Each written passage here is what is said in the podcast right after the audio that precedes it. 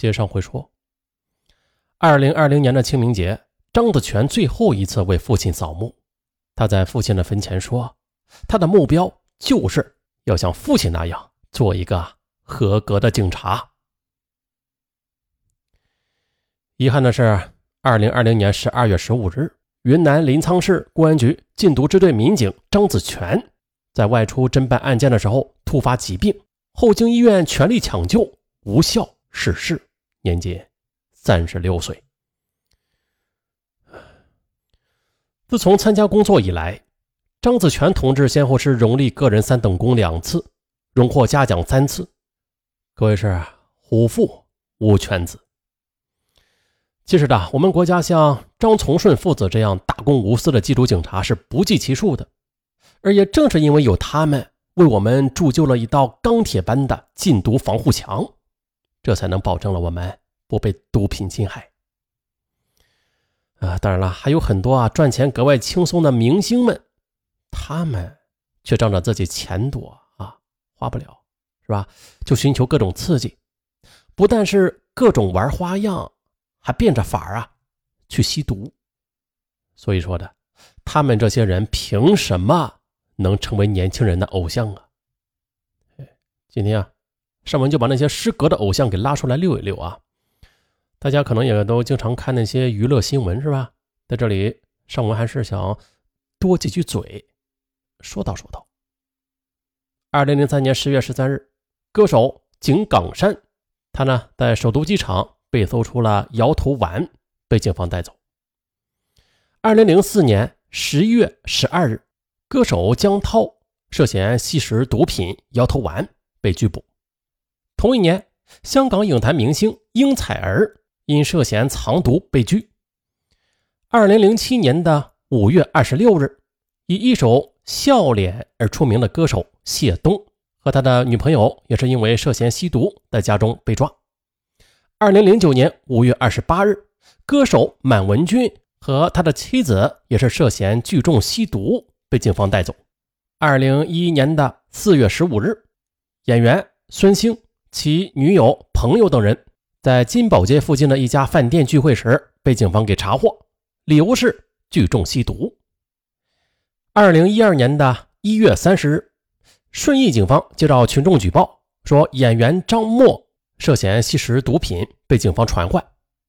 北京时间二月一日凌晨的，其父亲张国立通过某网站发出声明，向媒体致歉，并且希望媒体能够宽容的去对待张默，体谅一个做父亲的心情，给年轻人一个改过的机会。但是在这儿还得说一句实在话啊，我们谁也没有资格啊替那些缉毒警察们来原谅这些吸毒的明星的。他们想要改过自新，就改过自新了吗？可是那些牺牲的缉毒警察们呢？他们的牺牲能否重新来过呀？这不公平。说到这儿，尚文又想起以前啊，尚文在其他节目里边提起过，就是以前为我们国家牺牲的那些革命先烈，又谴责过日本人当年的那些罪行的时候，这时候啊，就有些亲日者就蹦跶出来了，说呀，尚文，那你现在不应该说那些了啊。那些是以前的日本人犯的错误，我们现在啊应该原谅他，反正是种种各种理由。那上文就问啊，你有什么资格替那些牺牲的革命老前辈们去原谅他们的罪行啊？你有资格吗？你算个屁呀！确实的，这网络上什么人都有啊，一些亲美亲日者到处打去在网络上传播国外的种种好，更有甚者，呃，这些人呢，他都不允许上文称赞一下自己的国家。但是我就试问一下哈，这世界上有完美的国家吗？没有。但是咱们的祖国一直都是在稳步前进着，而仅仅凭这一点的，就值得咱们所有人去称赞他。尚文也呼吁啊，一些亲美亲日者啊，咱们如果你周围有这样的朋友啊，嗯，请远离他们。好，咱们再回到本案。二零一四年。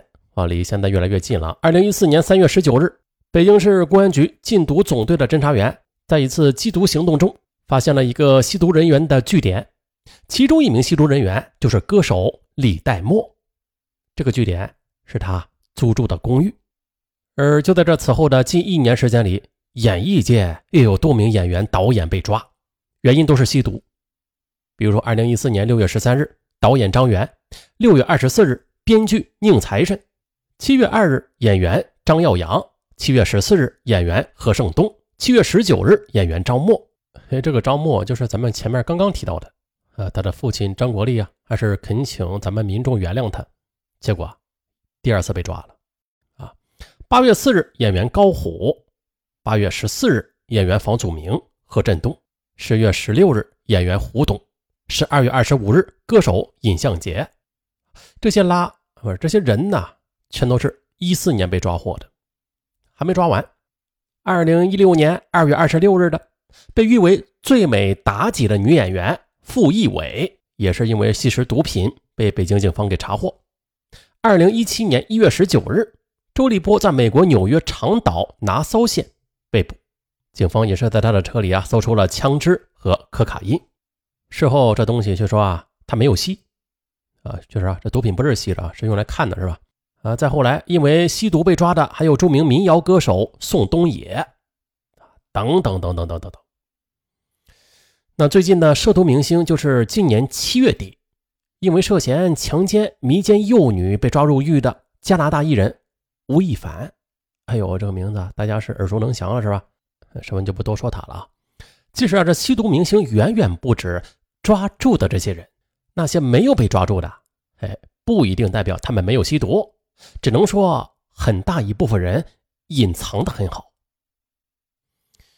反正这明星身处在娱乐圈那个利益熏心的大染缸里边，你想要做一个正直而又不被浮华熏染的人，确实的很难。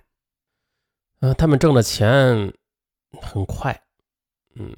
比且还很多，是吧？是咱们普通人的数倍、十倍、百倍、千倍啊！这钱一多呀，他们就总想玩点刺激的了。还有就是，大部分的明星都是公司包装出来的形象，就是人设。他们给人看到的，只是他们想要咱们看到的部分。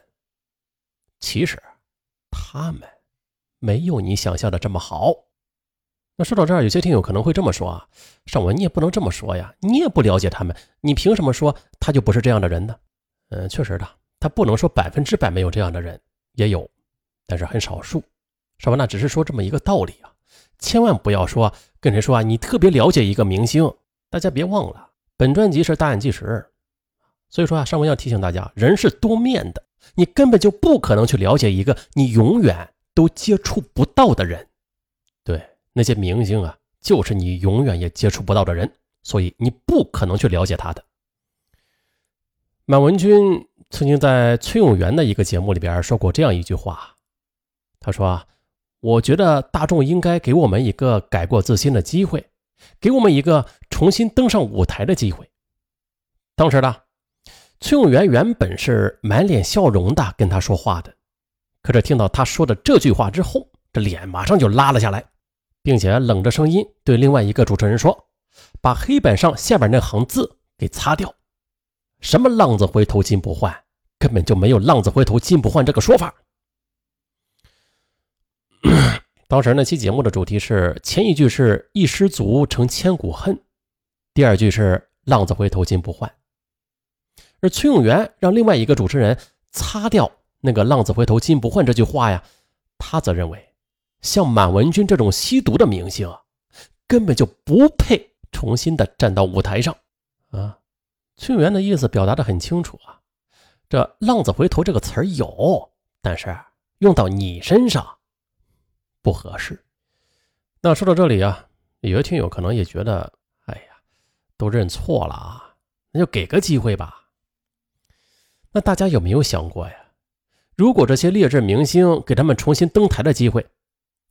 对得起那些牺牲的缉毒警吗？如果你不吸毒，我不吸毒，他不吸毒，没有人吸毒，还会有毒贩吗？说的再严谨一点，就是那些缉毒警们的牺牲，就是吸毒者们造成的。没有买卖，就没有伤害。当大家在吸毒时，在购买毒品时，你呀就牢记，那些光荣的牺牲了的缉毒警们，就是吸毒的你。间接的害死的。夸张吗？不夸张。所以说呀，那些因为吸毒而被封杀的明星们，你们觉得咱们应该给他重新登上舞台的机会吗？啊，本期节目说的够多了啊。呃，劣迹斑斑的明星是不配做偶像的，也不配再有出现在大众面前的机会。抵制劣质明星，保护我们孩子精神世界不受污染，是我们每个人的责任。本期节目就到这儿，咱们下个大案件。